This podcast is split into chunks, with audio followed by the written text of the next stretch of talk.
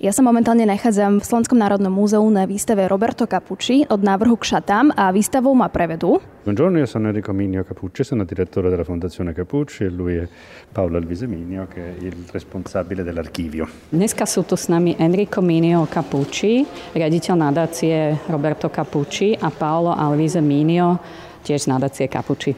A vy nám budete prekladať a vaše meno je? Alena Štalníková, Talianský kultúrny inštitút. Čo dnes znamená Roberto Capucci v Taliansku? Keď sa povie to meno, čo hneď ľuďom teda zaznie v hlave, keď počuje jeho meno v Taliansku? Ma eh, Capucci inizia, eh, quando inizia la moda italiana nel 1950. Takže Roberto Capucci eh, patril k malej skupinke talianských návrhárov a začal už v roku 1950, keď sa sformovala taká malá skupinka, ktorá sa snažila vymaniť z vplyvu francúzskej módy. Takže pre Talianov meno Capucci znamená tradíciu, ale zároveň aj umeleckú kreativitu. Poďme teda k jeho minulosti. Prečo vôbec sa rozhodol, že sa stane návrhárom? Uh, Roberto Capucci viene dagli studi di arte classica e si vede Roberto Capucci študoval klasické umenie a vlastne k móde sa dostal takmer náhodou. Začal v 51. po vojne, keď vlastne Taliansko, Taliansko bolo také obdobie obnovy e, nového ekonomického boomu a patril teda k, tom, k tejto skupinke, o ktorej už sme na začiatku hovorili, tých mladých umelcov. Patrili tam e, napríklad aj sestry Fontána, možno ste o nich počuli a bola to skupinka okolo podnikateľa Giorginiho a teda venoval sa tej e, vysokej móde. Aký je rozdiel medzi tou vysokou módou a prezenportér? Je to taký rozdiel, že vlastne vysoká móda je ako keby móda robená na mieru e, určitým osobnostiam. Sú to exkluzívne modely, ktoré sú prispôsobené teda tým e, klientom na mieru. Importante in questo fu il ruolo della giornalista Maria Foschini che mostrò i disegni di un giovanissimo Capucci a Giorgini. Chcel by som ešte zdôrazniť úlohu novinárky Foschini, pretože bola to práve ona, ktorá ukázala niektoré návrhy Roberta Capucciho pánovi Giorginimu. Čiže vlastne dá sa povedať, že Roberto Capucci sa stal návrhárom viac menej náhodou. Mm-hmm. Ja som sa vlastne aj dočítala, že jeho pochválil aj Dior, že dostal takú obrovskú pochvalu. Možno keby vedia aj o tom niečo povedať.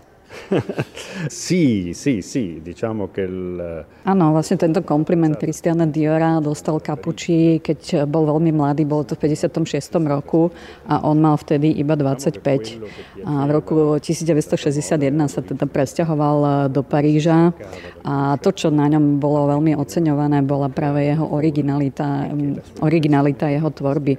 Že on sa vlastne ne, nezastavil len pri tom, aby urobil nejaké krásne šaty alebo aby šaty skrašlil, ale aby vytvoril určité formy. To, to sú vlastne skulpturálne šaty, o ktorých budeme hovoriť. Ešte posledná otázka k tej jeho kariére, alebo tak, že väčšinou aj tí návrhári alebo umelci majú taký svoj vývoj, že začnú niečím, napríklad myslím, že v tomto prípade to bolo elegantnejšie, až postupne sa ide k takému niečomu špeciálnemu, čiže aký bol ten jeho vývoj e, v tom navrhovaní? Či sa menil, nemenil?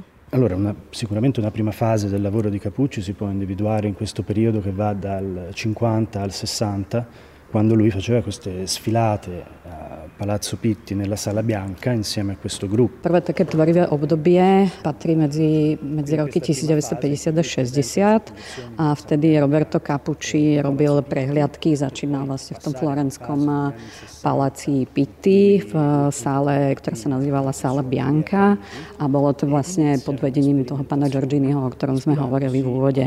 Druhé tvorivé obdobie boli roky 60., keď už vlastne on sa presťahoval do Paríža a začal experimentovať a veľmi sa inšpiroval umením alebo umeleckým smerom, ktorý sa nazýval Optical Art a vtedy vlastne vznikli kolekcie, ktoré, alebo respektíve modely, ktoré sa inšpirovali už priamo umením. Fino poi ad arrivare all'inizio degli anni 70 Ďalšie tvorivé obdobie, to už sme v rokoch 70., keď e, sa stal súčasťou umeleckého prúdu, ktorý sa nazýval Arte Povera, alebo teda chudobné umenie.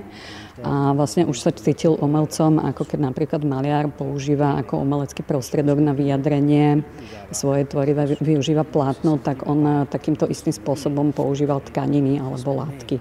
Čiže bol to pre neho prostriedok, ako akým spôsobom sa umelecky vyjadriť. per poi arrivare invece negli anni 80 e 90 che sono caratterizzati invece da design sempre più arditi, sempre più architettonici. Quindi ci sono grandi volute di plissé che sfidano la gravità Ďalšie tvorivé obdobie 80. a 90.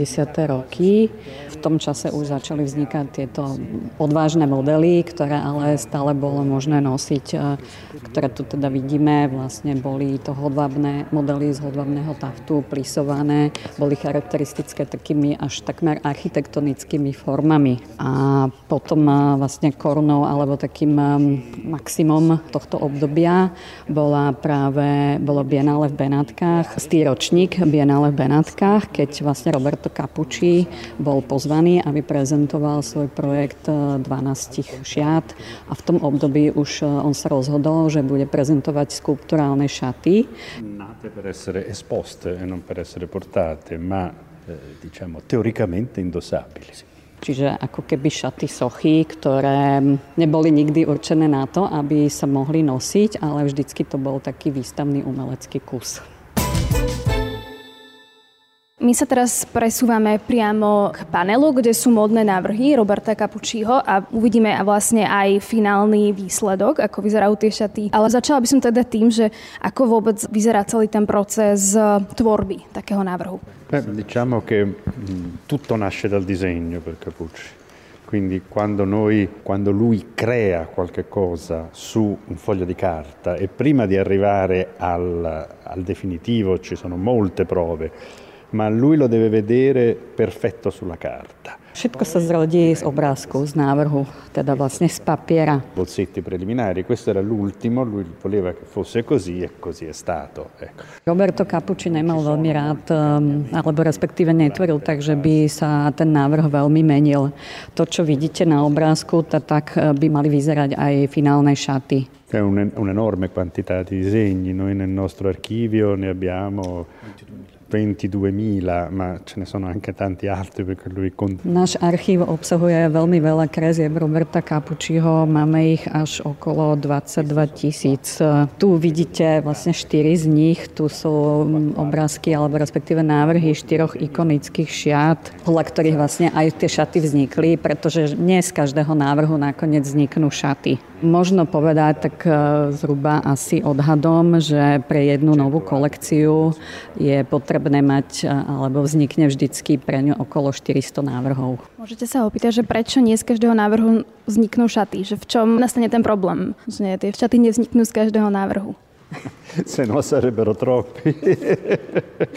Ma anche... Bolo by ich príliš veľa potom. ma anche perché lui eh, quando comincia a disegnare non smette più. No, je to vlastne preto, že Roberto Capucci, keď raz začne kresliť, tak už neprestane. A nebolo by možné ani fyzicky, aby z každého toho návrhu vznikli šaty. On vlastne urobí ako keby takých 10 návrhov, ktorí sa líšia v nejakých drobnostiach a nakoniec sa z nich zrodia jedny šaty. Môžete povedať, že som sa vlastne dočítala, že on teda povedal, že pre neho je kreslenie prirodzené ako pitie vody. Čo znamená pre Roberta Capucciho to kreslenie tých návrhov?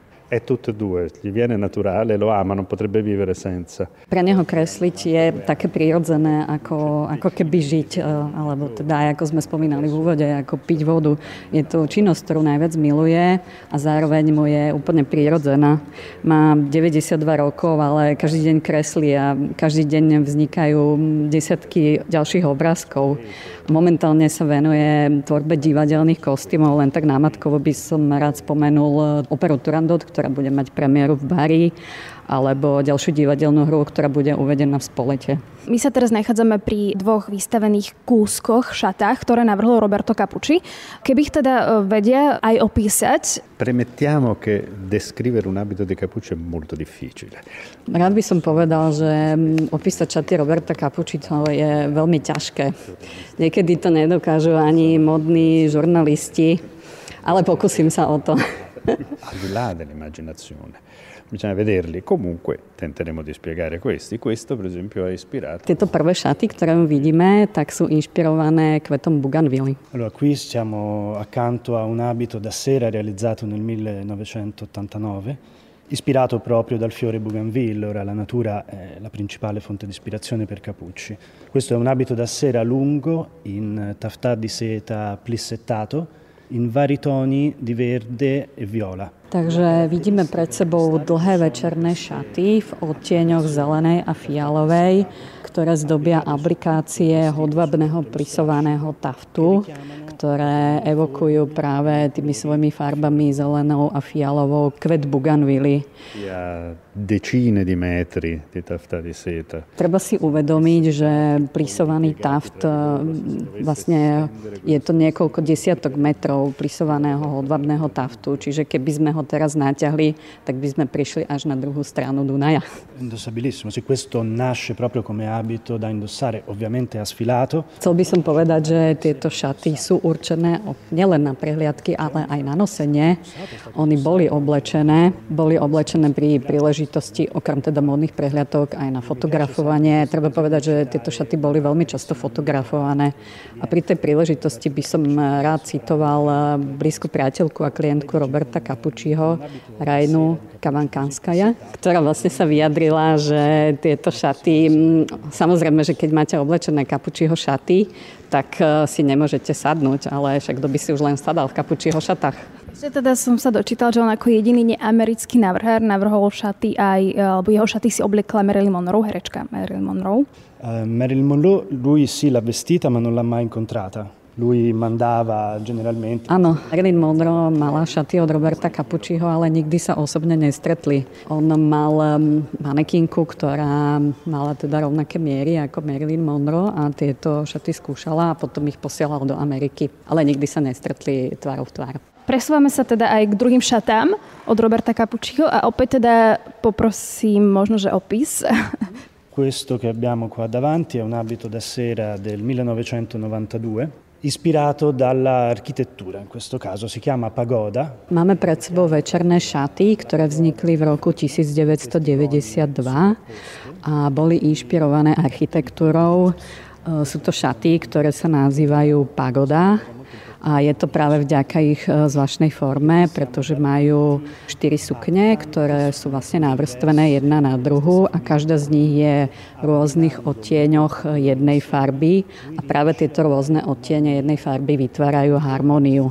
Máme pred sebou vlastne, tým, že boli inšpirované architektúrou, tak vidíme pred sebou práve ten architektonický tvar šaty pagoda. Veľakrát u umelcov je niečo také, čo definuje toho umelca. Hej, pre každého nejaký štýl, niečo. Tak či pre Roberta Capucciho, že možno definuje práve takýto štýl šiat? È uno dei tanti modi, lui si è espresso in tante maniere diverse nei suoi 70 anni di carriera. Rád by som povedal, že pre Roberto Capucciho je taká typická, alebo takým jeho poznávacím znakom práve to, že dokáže dať niekoľko elementov dokopy, tak aby z nich vznikol jeden harmonický celok. Vorrei aggiungere che l'abito Bougainville dell'89... Chcel by som eh, dodať, že práve to, tie druhé šaty Bougainville, o ktorých sme hovorili pred chvíľkou, patria medzi tie šaty, ktoré sú najviac známe, najviac fotografované a možno asi aj najviac typické pre Roberta Capucciho, pretože majú všetky tie rozlišovacie znaky, ktoré práve robia Capucciho unikátnym. A to sú práve farby, čiže zelená v kombinácii s fialovou, inšpirácia prírodou a materiálom materiál, ktorý je hodvabný plisovaný taft.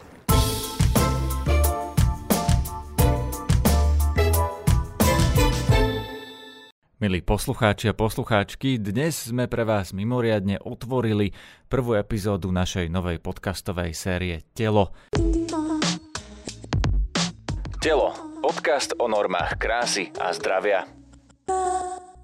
Tento podcast je štandardne súčasťou spoplatneného balíčka Aktuality navyše, ale teraz môžete prvú epizódu mimoriadne počúvať zadarmo na našom webe a aj v podcastových aplikáciách. Som bola celý život najvyššia. Ich tvár je behavá, že majú strie, že majú chlpaté ruky. Ja som na začiatku mal problém s tým, ako vyzerám, tak som schudol. A zase keď tá váha začala narastať, tak začali tie obavy z tej narastajúcej váhy. Povedal mi vlastne, že mám tučné stehná. Mal som rôzne prezivky, napríklad keď sa takto spomeniem, tak chlebník. Tento podcast je iný ako všetky doterajšie bodyshamingové podcasty. Bude menej čierno viac v kontexte a okrem obetí body shamingu budete počuť aj názory lekárov, trénerov, odborníkov a naše kritické otázky. Hovorí sa dokonca až o pandémii obezity. Ja sa na ľudí nepozerám nikdy ako na tučných chudých, ale zdravých a nezdravých. Redukcia hmotnosti má v sebe skrytých oveľa viacej vecí. E, určite to má vplyv potom na psychiku. Všetky ďalšie epizódy podcastovej série Telo nájdete už len na weboch Aktuality.sk, Diva.sk a Najmama.sk a sprístupnené budú po prihlásení do služby Aktuality navyše. Ďakujeme, že podporujete kvalitnú žurnalistiku. Ak si kúpite naše predplatné, môžete si byť istí, že nás platíte vy a nie ktokoľvek iný.